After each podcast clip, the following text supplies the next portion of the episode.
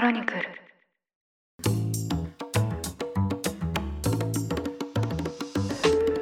おはようございます。7月17日日曜日ニュースコネクトパーソナリティの野村貴文です。この番組では平日毎朝5分間で世界のメガトレンドがかかるニュースを解説しています。常日頃からお聞きいただきまして誠にありがとうございます。さて今日は日曜版として1週間に配信されたニュースを振り返っていきたいと思います。休日のお供にリラックスした気持ちでお聞きいただければ嬉しいです。それでは早速お呼びします。経営競争基盤共同経営者の塩野誠さんです今週もよろしくお願いいたしますはい、塩野です。今週もよろしくお願いいたします。よろしくお願いします。あのツイッター上でのですねコメントを見ていると、はいちょっとそのええ先週に、まあ、収録日程の関係で盛り込むことはできなかったんですけど、まあ、やはりこのええ安倍元首相の銃撃事件っていうのが、まあ、先週の金曜日に発生しまして、はい、これを塩野さんがどういうふうにご覧になってるかっていうのを知りたいっていうようなコメントもあったんですよね。ええはい。あ、なるほどです、ね。なのでちょっと冒頭いきなり本題に入ってしまうんですけど、ええ。塩野さん、今回の一連の事件ってどうご覧になりました？そうですね、もう、あの、事件が起きて、もうありとあらゆる報道で、まあ、なぜそういうことが起きてしまったかっていう、まあ、現場的な話と、はい、まあ、本当手製のですね、銃でこういう襲撃が起きたっていうことと、あとその犯人、まあ、容疑者のはい、バックグラウンドとかがうんもうありとあらゆるメディアでね、今言われてますよね。そうですね。はいで、ここに来てあれですよね。安倍さんをと、まあ、国葬にするかどうかはい、ですよね。はい、そうですね、岸田さんが表明されてましたね。これはあの、まあ、いわゆる安倍さんだけをある種こう特別扱いにするロジックというか、ええ国葬にするロジックはちょっとやっぱり難しいっていうのがありましたようね。ん、それでね、岸田首相も東日本大震災からの復興にまあ尽力したとか、はい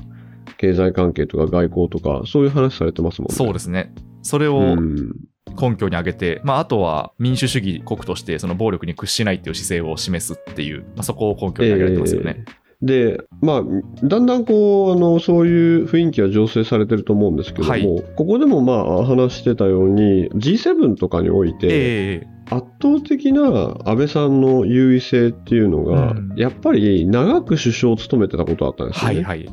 だからこう今まで日本って首相が短期で繰り返し変わってきたっていうう、ん、でそれでなんかみんながこう日本の首相の名前がどんどん変わるから覚えられないよみたいなうんそうですね。冗談があった中、まあ、長期にやってらしたんで各国首脳が集まる、まあ、G7 であったり G20 であったりとかで先輩なんですよね、みんなの。うそういうことですまあ。メルケル氏とかいましたけど、はいはいはい。あれがめちゃくちゃ大きかったですようね。ん確かに、ええそれまでは1年ごとに首相が交代してましたからね。そうですね。想像していただきたいんですけども、は普通に皆さんがちょっと自分が初めて出る会議っていうのがあって、えでそこにもうなんか7、8年やってる人たちがい。いたら、まあ聞きますよね。そうですね。ここで一体どういうふうに立ち振る舞いをしたらいいんですかっていうふうに、まあ、聞きますよね。聞きますよね聞きます、聞きます。自分が組織のトップ、国のトップだとしはいても。、ですね。まあ、あとはそのその先輩に誰かをこう紹介してもらうとか、まあ、そんな風にこう、ええ助けを求めますよね。そうですよね。あと、こういう時どれくらい強く言っていいのかなとかね。さじ加減みたいな。まず見ますよね、え周りを。はい。らそれがね、我々の普通の日常の打ち合わせみたいなうん。のも、各国首脳も、やっぱりそこは一緒で、はい。そこのやっぱり長くやってるってところで、だからこう、トランプ大統領なんて、まあ、あの入ってきた時は政治経験もなかったわけですし、はいはいはい。そういう、まあ、あの、各国首脳の会議に出たこともなかったわけで、まあなんか、あの、あ、新入りです、新入りですかみたいうなん感じで、まあだからね、一説にトランプ大統領は最初だいぶこう、安倍さんにいろんなことを聞いていた、はいはいはいアドバイスを求めたっていうええ話もありましたけども、それはまあ先輩だからですうよね。ん、確かにそうですね。ええなんか本当にトランプ大統領はいち早く、その安倍さんの事件が報じられてからメッセージを投稿されてましたよね。はい。やっぱり最後はね、首脳といえども人間ですし、自分の経験なので、まあ自分より経験が長い人にはい。いろいろ教えてもらいますし、まあ追従しますし、うん。っていうのが、やっぱり長いかった意義っていうのはものすごく大きかったと思いますうね。ん、確かにそうですね。まあ、そうするとやっぱりこのええ国葬っていうことを一回開いて、そこに各国の首脳、まあ、弔問客の方々に集まってもらうっていうのを、まあ、国としてやっていった方がいいってことなんですかね。そうですね、言い方難しいですけども、まあ、外交的な継続性とか整理っていう意味で、では、まあ、やるべきってはい。いうことになるかなと思いますね。うんええあとあれなんですよね、私ももちろん安倍元首相を個人的に存じ上げてるわけじゃないですけども、はい。まあ、某国ですぐ横でですね、はい、ご一緒したことがあって、そうなんですか。えー、で、まあ、某国のいろんな人にカンファレンスで会ってって、まあ、プレゼントが見るみたいな形で、はいはいはい。安倍さんがどんどん歩いていって、周りをこう SP が固めて、ってみたいな光景だったんですけど、はい、それでまあ、そのカンファレンスに、まあ、私も出席していたんで、まあ、すぐ横でこうご一緒する機会がありまして、そんなことがあったんですね。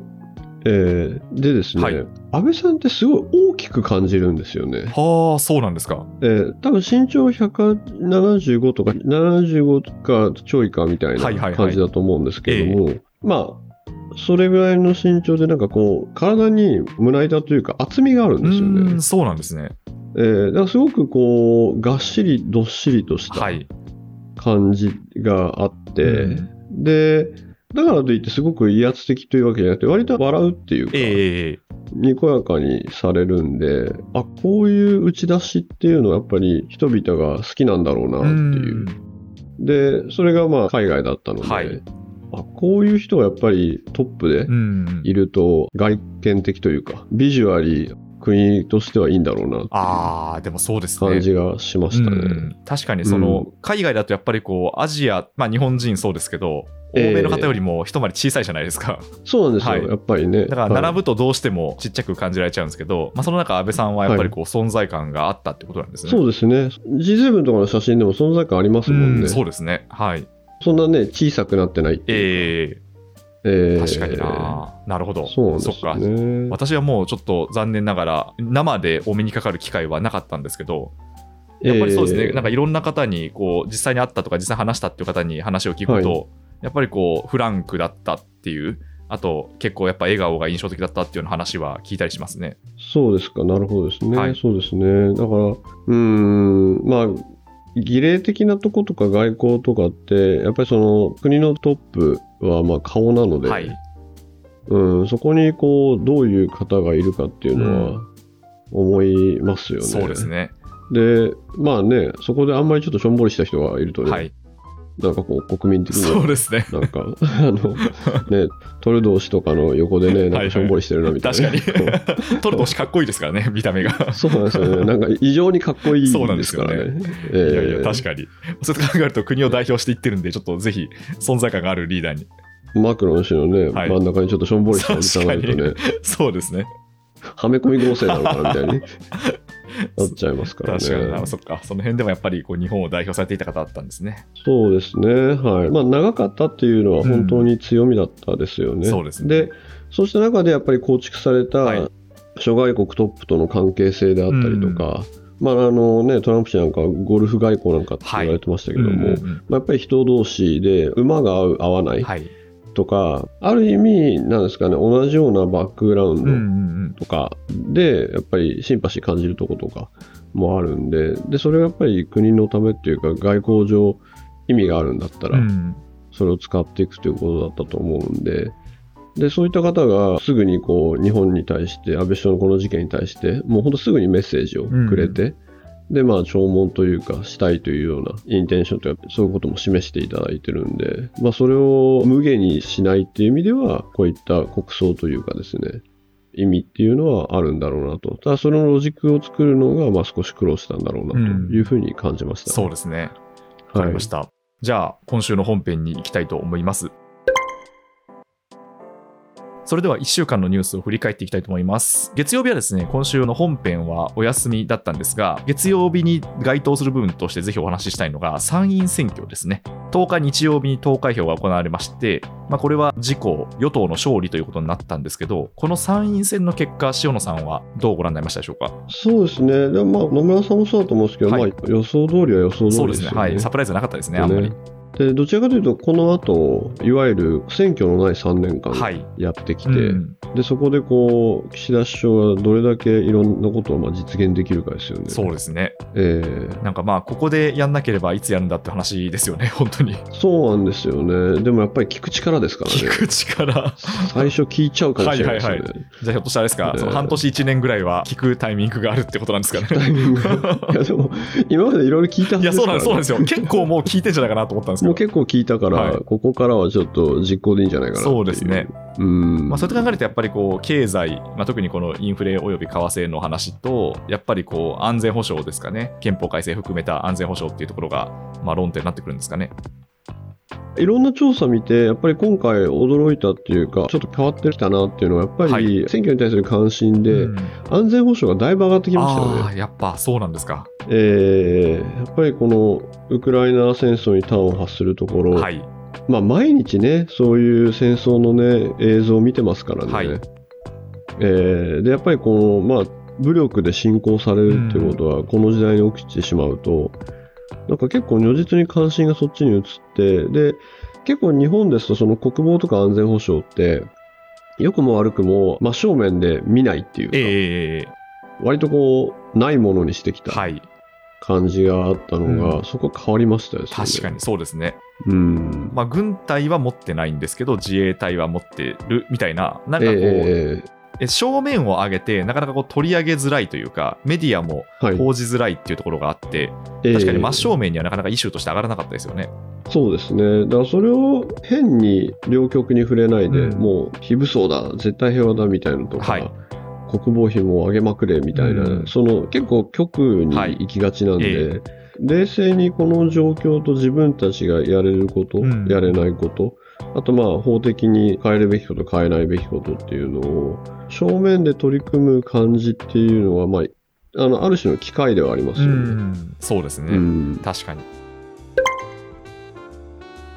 それでは火曜日です。火曜日に取り上げたのは、ウーバーの社内文書の流出に関するニュースです。ウーバーでスキャンダル発生してしまったということなんですけど、イギリスのガーディアン紙が10日に報じたところによりますと、ウーバーがですね、自社ドライバーへの暴力事件をロビーイングに利用していたことが明るみになったということです。で、これ、思い返してみるとですね、トラビス・カラニック元 CEO、創業者のカラニックさんが、こういうその暴力事件も含めて使っちゃえばいいじゃんっていうふうに言ったっていうような報道があったんですけど、まあ、カラニックさんってあれですよね、多分塩野さんの言葉を借りると、ロックスター経営者だなと私思ったんですけど。ロックスター経営者かけるヤンキー、ね、ヤンキー、そうですよね。インテリヤンキーですよね。はい、だからまあちょっとあの、そこが問題視されて、うん、あの株主からこう退場勧告を受けたっていうような経緯もあったんですけど、どうですか、このウーバーの件についてはどうご覧になりましたか？私はウーバ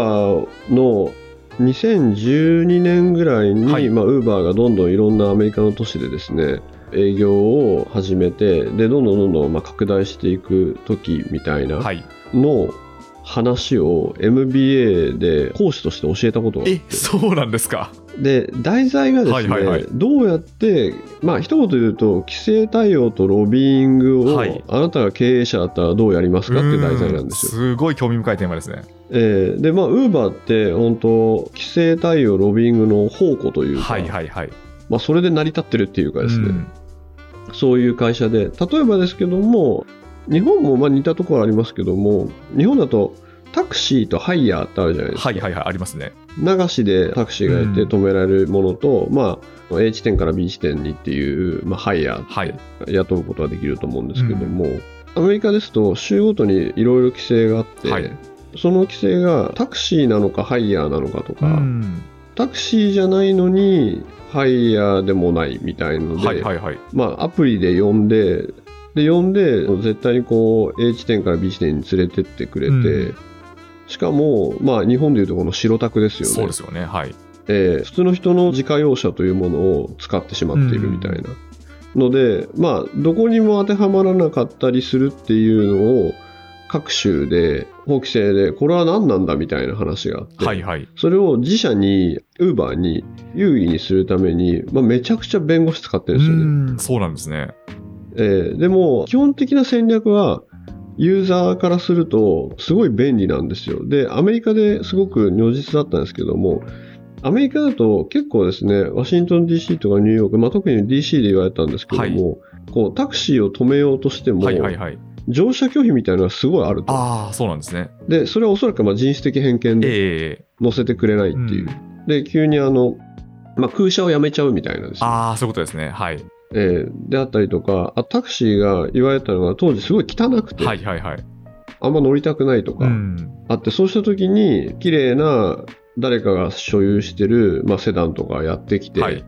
れてってくれるみたいのが、まあ、爆発的に人気を博したんですよ、ね。うんそうか、ニーズに合ってたわけですね、えー、当時の。あったんですよね。はい、で、そうすると、ユーザーがすごい便利だって言ってるユーザーの声とかを集めて、議会に送ったりするんですよ、どんどんメールを。はいはいはい。こんだけ求められてますよと。求められてるぞとか、うん、で、いろんな意見を言ってもらったりとか、はい。まあ、そうやってこう規制を変えるっていうのをもうめちゃくちゃシステマチックにやってて、だからなんか基本的に法とか規制を変えるっていうのが、なんですか、アイデンティティになっちゃってて。すごいですね。企業の根幹になってるわけですね、経営戦略。根幹になってしまっていて。はいはい、で、なおかつ、もう、ものすごくそういうロビーイングな会社、はい、もう、あの、どうやって車を配置して、えー乗客を乗せて、はいはい、で、ウーバーって面白いのは、ウーバーを運転してくれる人も捕まえないといけないですし、そうですよね、はい。で、乗る人も捕まえないといけないっていう、2方面のプレイヤーを捕まえて、マッチングさせて、お金を取るっていう仕組みで、はいはい、もう完全にそこがですね、アルゴリズムの最適化っていうのをどこまでできるかっていう話で、で、まあそういう、いわゆるデータサイエンティストとか、 machine learning のエンジニアみたいなのを、これまたもう最高峰の人ものすごく雇ってた会社だったんですよね。そっか。えー、それで考えると、その今回明るみに出てしまった、まあ、2013年から17年頃って、まあ、まあ、ロビイングがその企業の根幹だとすると、まあ、やっぱりこう、えー、どういった事象であっても、まあ、ロビーングに使えるんだったら、まあ、使おうよっていう議論がなされていても、そんなに不思議じゃないってことなんですかね。まあ、それは容易に想像できますよね。そういうことですよね。はい。えー、だから、ロビングに使えばいいじゃないっていうのと、はいもうすべては最適化であるっていう、はいはいはい、極めてロジカル合理的な集団っていう。すごいですね。極端ですね、なかなか。極端なんです、ね、だからすごい極端なんですよ。うん、で、まあ、その MBA の授業で使われてるケースって呼ばれる資料も、はいうん、まあ、なかなかの極端さがやっぱ出てて、はいはいはい、で、もしあなたならどうするっていうのが、まあ、生徒に問うところなんですけども、うん、えー、で、まあ、グレーゾーンで営業し続けるのを良しとするとか、まあ、よく言われるところで、罰金を払い続けても収益が出ればいいやとか、はいはいはい。えー、収益の上だったらずっと法を犯してても別にいいじゃないっていうとか、まあいろんな考えがあって、まあ、ちょっと日本人的にはなかなか難しいと思うんですけど。そうですね、でもそこもやっぱり経済合理性ってことですよね。そうです、そうです。で、そういうのを、はい、まあ、自分が CEO だったらって考えるものでして、うん、これまたいろいろ極端なんですけども、はい、ただまあ、日本人は一般論としては法を変えられるとか、はいある種のお上的なものが与えてくれたものを、はい、あの守らないなんてとか、うそうですね。そういう雰囲気があるんで、はい、そっちの考えの方が強いですよね、えー、そうですね。だからちょっとウーバー極端すぎますけども、はいはい、まあ、そういう部分は必要なんじゃないっていう感じです、ね、確かに。いや、面白いですね、えー、ちょっとこの辺りで話締めたいと思いますけど、でも確かに、その極端な事例を知ることで、この日本人の法律は絶対変えられないっていうのも一つのバイアスじゃないですか。バイアスですよね。だからそうじゃない考え方で動いてる人たちがいるんだよっていうのを知ることは意味がありますよね。そうですね。まさにあの、今からってテクノロジーがどんどん変わると、法が絶対ついていけないんで、それは今テクノロジーに法をついていかせるべきですし、はいそれはまあ法創造っていう、法を作れるっていう部分。ですし、あとですね、やっぱりビジネスパーソンとしてこういう感じがあるなと思ってまして、はい、で、それって人間が作った法律を人間が変えられないわけないって感じですかね。ああ、確かに。確かにそうですよね。もともと誰かが作ったわけですもんね、それも。そうなんですよ。はい。あそういう部分ありますね。いやいいですね。ウーバーのニュースは結構学びが多いですね。そうやって考えると。極端ですけど、ね、極端ですけど、はい。それでは水曜日です。水曜日に取り上げたのは、世界の人口が今年の11月に80億人を超えるというニュースです。国連が11日に発表した報告書によりますと、世界の人口がですね、11月に80億人を超えまして、現時点では中国がトップで14億2600万人、で、第2位のインドが14億1200万人なんですけど、もう結構なんか私これ見て肉薄してるなと思ったんですね。で、来年にはついにインドの人口が中国を上回るということなんですけど、この世界の人口トレンドっていうのは、まあ、これいろんな観点から見れると思うんですけど、塩野さん、まずどこに着目されますか？ね、あのこれ野村さんもおっしゃってたように、はい、未来予測ではね、硬い数字っていう、はいはい、言われてるところですよね。そうですね。はい。えー、で、いくつかあるなと思って、一つは中国政府が出生率を1.3に置いてるじゃないですか。はいはいはい。これが本当かな問題はずっとありますよね。ああ、そっか。実際はもっと低いかもしれないってことですか？そうですね。はいはい、1.3はもしかしたら高いんじゃないかって言われてますよね。うんうんうん、だから、これ本当にもう1.1とか1.0にした瞬間に、半減するスピードが変わるんで、そうですよね、はい。えー、まあ、人口規模維持できないですからね、そういうって考えると。そうですね、はい、でまさに中国に対して、まあ、あのビジネス、経済的に求めてるものっていうのは、まあ、成長し続ける市場っていうところと、はい、まあ、そもそも巨大な人口っていうのがあるんで、うん、その前提が変わるってことですよね。はい、そうですよね、えーなんか中国はだからむしろもう一部の報道によるとピークアウトしてんじゃないかっていうようなこともありますよね。まあ、ちょっと正確な数字は誰もわからないんですけど。そうなんですよ。中国の統計を信じるか問題が常にあるんで、はい、そうですよね。一番大きいのはさっきの1.3と、えー、本当はもうピークアウトして、減少し始めてんじゃないかっていうところで、で、まあ、よく言われるのは2030年に、はい、まあ、60歳以上が25%超えて、まあ、日本的になるっていう。はい、でちなみに日本は2030年に、65歳以上でしたっけ、はいはい、30%超えなんですよね。いや、まあちょっと、ちょっとあれですね、あんまり想像したくないですけど、まあ間もなくやってきますね。間もなくやってきますね。はい、で、これって私あの、いろんな国でどっか海外行って、はい。到着すると思うんですけども、えー、あこの国若いなって思う時と、うんうん、この国は、まあ、結構シニアだなって思う時があります、はいはいはい。それはあれですか？やっぱりそのゲート出るじゃないですか。でゲートを出て、えー、そこにこう歩いている人の まあなんかこう人口構成とかそうですね。まさに街の様子、ね、街の様子がってことですよね。街の様子が。確かにな。すごいギャップがあると思います、はい、うん。うん。でまあやっぱりそうどうなんですかね？今の時点で言うとこうアジアの方がやっぱりこう若いなっていう印象を持ちますかね、はい、そうですね。やっぱりアジアは若いなと思いますし、はいあとはこれも逆にヨーロッパとかアメリカから来た人が、まあアメリカから来た人とかのがそうなんですかね、が言うんですけども、はい、もう日本のこのクリーンさとか落ち着き具合は、やっぱり西ヨーロッパっぽいっていうはいはいはい。あもう落ち着きましたね。で、ね、たくさん老人がいらっしゃいますねっていう。成熟国家ってことですよね。成熟感ありますねっていうふうにやっぱ見えるらしいですね、あそっか、日本のこの感じは西ヨーロッパ、フランスとかドイツとかイタリアとか。あっちの、はいはいはい、はい、もうなんかいろいろ過ぎましたねみたいな。まあかつて輝いていたというか元気があった時期もありましたねみたいな。えー、でもまあ落ち着いてますねみたいな、はいはい。はいえー、でそれに比べるとやっぱりね、えー、こうインドネシアとかねインドとか行くと、はい、なんというか落ち着きはないですよね。うんそういうことですよね確かにな。だからまああれですよね、本当に海外旅行あるあるですけど、ゲートで速攻であの若いタクシードライバーのお兄ちゃんが、タクシーの呼び込みを してくるっていうようなあの国もあるじゃないですか。ありますね。若いですよね、非常に。若いですよね。だからそうした時にやっぱり中国、まあ、特に今、シー・ジンピン氏が中華民族の偉大な復興というところで、はい、まあ、国力、経済力もそうですし、まあ、軍事力とかを極めて注力して、まあ、米国に並ぼうとしていて、はい、まあ、GDP も米国を2028ぐらい抜くでしょうと。言うんですけども、やっぱりそこから前提が変わると、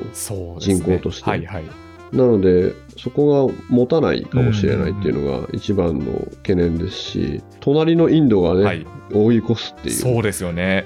で、はい、しかも中国とインドって関係微妙ですからね。まあずっと微妙な二大大国ですよね、はいえー、またインドも難しいですよね。まさにその医療インフラであったりとか、はいはい、雇用であったりとかが、えー、やっぱりその人口爆発についてっていないんで、うん、そうするとどうしてもね貧困地域が生まれてしまうそうですよねえー、そうなんですよね、なんか日本だとやっぱりこう人口減少が問題になってるんで、人口増えるといいことっていうふうに思いがちなんですけど、はい、でも実際、まあ、そこのポッドキャストでも取り上げた、ジエコノミストの記事なんかは、その経済成長しないまま人口だけ増えると、やっぱりこう、貧困に陥る人が急増してしまうってことですもんね、指摘してましたけど。そうですね、はい、えー、あと、翻ってね、日本はいわゆる高齢者層が増えてって、はい、で高齢者層が増えてるんだけども、すごく分散して、うん住むと、やっぱりインフラが追いつかないんですよね。はいはい、えー、だから、極論すると、高齢者ほど東京とか大阪のど真ん中に住んだ方がいいんですよね。そうですよね。なんかうん私も昔同じようなこと考えたことがあって、まあ多分老後は夫婦2人で暮らせる都心の便利のいいマンションを買うだけのお金は残しておこうと思って めちゃくちゃリアリティあるじゃないですか。い そうなんですよね多分あの郊外に住めないなと思ったことがあったんですよねや、そうなんですよ。足腰であったりとか、あとまあ、いいとこですと、まあ、都会のエンタメがあったり、はいはい。人のつながりがあったりとかですよね、ええ。はい。で、まあ、公共交通も発達してるんで、だから高齢者ほど都心に住むべきで、はい。若くて元気な人ほど里山とかの方がいいんですよ、ね。そうですよね。確かに。ええ。だからそこはちょっとあって、でもなんかそういう理論って、はい。なんかこの前話してたあれですよね。暑い日はみんなでイオンに集めようみたいな。あれなんかあれ反響すごいありましたよあのイオンに行ける理論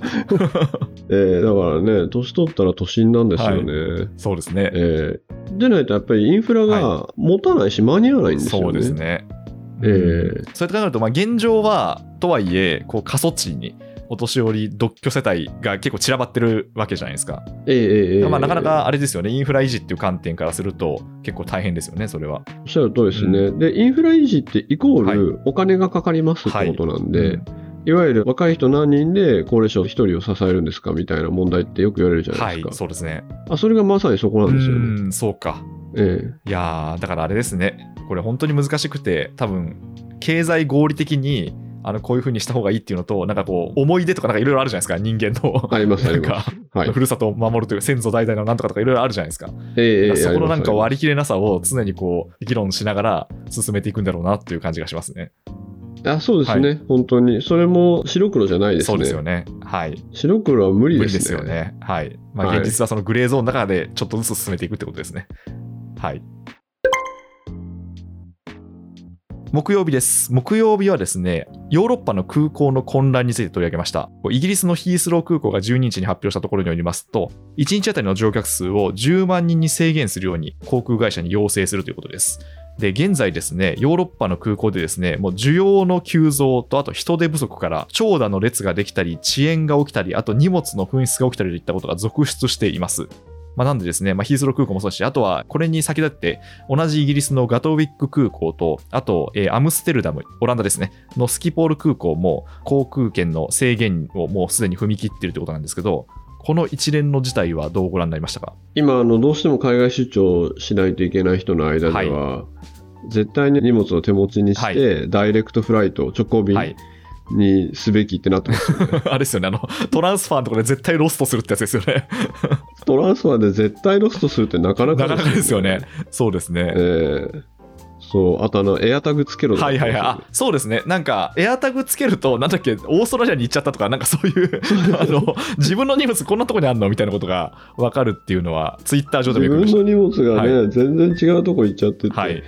なんか、面白いですね。なんか、自分の分身が勝手に旅してるって。そうですよね。なんか、思い出しましたけど、平成の初期の頃って、まあ、まだ今ほど荷物のこう仕組みが整ってなくて、ええ成田の NRT ってあるじゃないですか。ではいあれが確かナイロビと1日違いかなんかで、ええでよくそのトランジットで成田に行くはずがナイロビに行ったとかいう事例を聞いたことがあるんですよね。衝撃ですね。はいまあそれ笑い話ですけど、いやなんか単に。はい、勝手になんか自分の荷物が旅しちゃうんだったら、は GoPro のカメラとか使って確かにそうですね。知りたいですね。それ YouTube に上げたらなんか、あ知りたいですよのね。普通にバズりそうな感じしますけど、うんなんかね、コンテンツになっちゃいますよね。でもやっぱりそういうふうにリバウンド需要と人手不足っていうのがそれほどやっぱヨーロッパ経済影響してるってことなんですかね。想像はすごくできまして、はい私、イギリスはロックダウンとか、はロックダウンですかね、まあ、ほとんどまあ人々が外に出れない状況の時に、まあ、どうしても何度かヒースローを使わなくていけなくて、はいはい。いたんですよ。えで、その時、本当に、なんていうんですかね、ゾンビ映画とかはいの世界が終わった後みたいになってて、えどどういうことですか？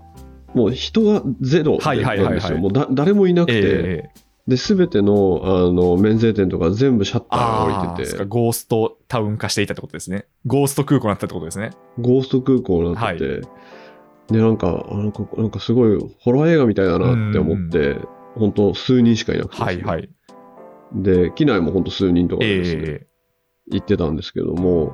その時やっぱり思ったんですよね。はいこれ再開した時どうするんだえろうって。あの、もう一回オペレーションを立ち上げ直すはいって大変じゃないですか。そうですよね。だって人も多分その時は一時解雇というか休みにしてますもんね、きっと。多分そうです、そうです。はい。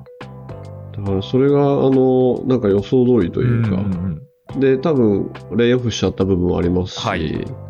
で、いきなりこう、需要というか、うん。オペレーション再起動って、はい。多分難しいんだろうなっていうところにも起因してんじゃないですかね。ああ、確かにそうですね。えー。やっぱりこう、まあ、空港もインフラだと思うんですけど、えー。一回止まっちゃうと、もう一回こう再開するのに、すごいやっぱエネルギーがかかるってことなんでしょうね。いや、そうだと思いますね。ううん。いやいややっ、ぱり人に依存してますしね。そうです。ね。えーまあ、なんで、ぜひちょっとヨーロッパに行かれる方いらっしゃるかもしれませんが、おはい気をつけて、直行便で直行便でエアタグつけて、はい、そうですね。まあ、あと、荷物はできるだけ 機内持ち込みで。それでは金曜日です。金曜日は為替について取り上げました。14日の東京外国為替市場で、ついに1ドル139円台まで値下がりをしました。円安が進んだということですね。で、まあ、要因としては、アメリカの利上げ観測というのがありまして、6月の消費者物価指数がですね、前年同月比9.1%、もうこれもなんか、こんな数字出るんだっていうのは、ちょっとびっくりしたんですけど、本当ですね。はい。上昇ということになりまして、ええ。あの追加で利上げがあるんじゃないかという、まあ、このマーケットの観測によって、えー金利差が意識されて、円安が進んだということなんですけど、さあ、この為替の動向は、しのさん、どうご覧になりましたか？あれですよね、インフレというところであの CPI の数字もね、はい。飛んでますけれども、え。なんかこう、8%、9%みたいなのって、見たことないっていうのがはい出てますけど、なんかで、あのニュースみたいですけど、一瞬なんかフェイク CPI が出たあ、えそうなんですか？なんか誰誰かがフェイク CPI をこうはいはい。回して、で、あれどっちが本当なんだみたいな のが、ちょっとやめてほしいですね、そういうの。やめてほしい、本当に。やめてほしいですよね。うえーいや、そうですよ。しかも、その割とそういうのって発表された瞬間に反応するじゃないですか、みんな。ですよね。はい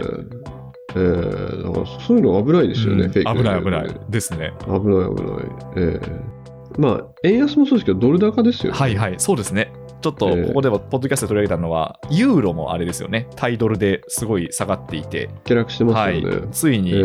1ユーロ1ドルを割り込んだってことですね。割り込みましたね。はいなんか見たことないですね。あそんなこと起きるんだっていうふうに思ったんですけど。ちょうど20年以上前、2000年近辺で、はい私が証券会社のトレーディングルームにいたときに、1ドル、1ユーロ、100円って並んだんですよねあ。そうなんですか、それをまさにえ電光掲示板で見られたんですか？えはい、見てて、みんな、おーとか言って、あ、並んだって言って、はいはいはい。いう瞬間を覚えてるんですけども、なんかね、今見たら、やっぱりすすごい短い間だったみたいですね。うん一瞬だけつけてってことですね。一瞬だけ、はい、なので、1ドル1ユーロ的な時期っていうのは、本当に短い期間だったはいんですはいはい。えーでそれが今回また来たってことですよね。うんそうですね。うんまあ、そうやって考えると、まあ、アメリカはどんどん利上げをしていく、でまあ、ただその利上げができる国とできない国があるの、あと経済を回復している国と回復していない国があるんで、やっぱりこう、はいドル高基調っていうのは続いていくんですかね。そうですね。で、この、一番やっぱり怖いのは、はいアメリカが利上げを、FOMC 利上げしていく中、は雇用と賃金がついていかない場合、うんまあ、明らかにリセッションに向かうというそうですねところです、最悪ですね。だからはい物価だけ高くなって、給料上がらないってやつですよね。はい。だから仕事がないとか、はいま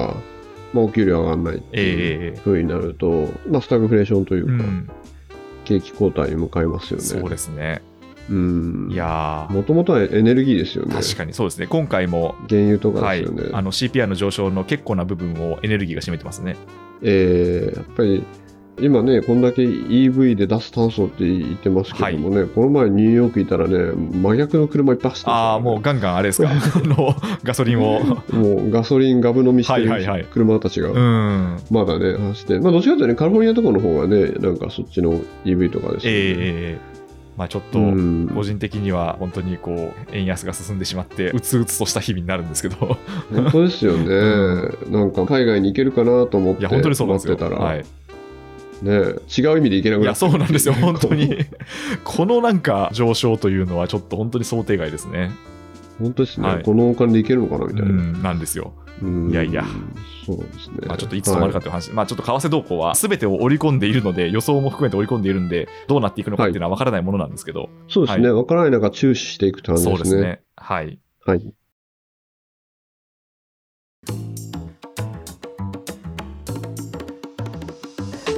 はいということで今週もいろいろなことがありました。あとですね、はい、この本編で取り上げられなかったニュースとしては先週のこのニュース小話では取り上げたんですけどスリランカですね。経済危機に陥っているスリランカなんですけどあのラジャパクサ大統領が出国した、まあ、海外に出て行ってしまったというニュースがありまして逃亡ですね、はい、逃亡ですね。はい、うん、でまあ、塩野さんがまさに先週やっぱりこう独裁国家っていうのは独裁者がやっぱりこう経営をミスるとこういうふうになってしまうっていうような指摘をされたと思うんですけど、えー、ついに大統領脱出っていう事態になりましたね。本当ですよね、はい、なんか現代社会でやっぱりこういうの起きるんですねっていう。そうですね。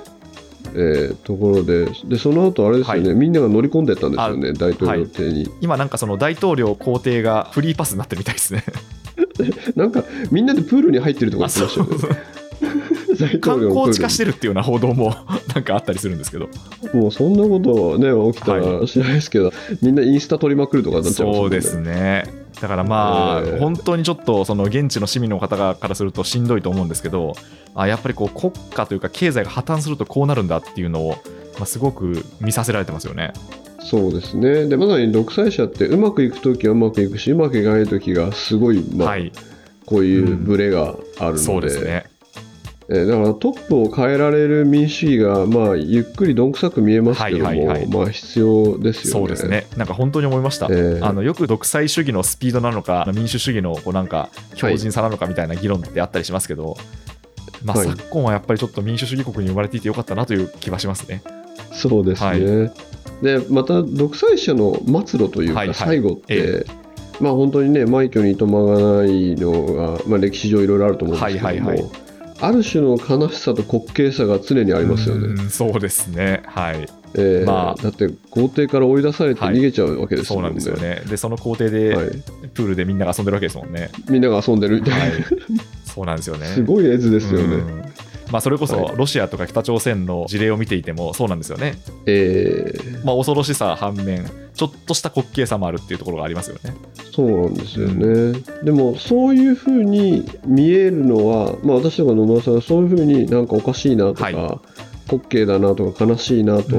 見えるのは、民主主義的な国にいるからですはい本当にそうですよね。はい、こういう発言ができるっていうことがまず、まあ、ありがたいことですからね。そうですねだからにわかに信じがたいんですけど、はい、多分渦中にいる独裁政権下の人とか、はいはい、全体主義国家のいる人とかって、うん、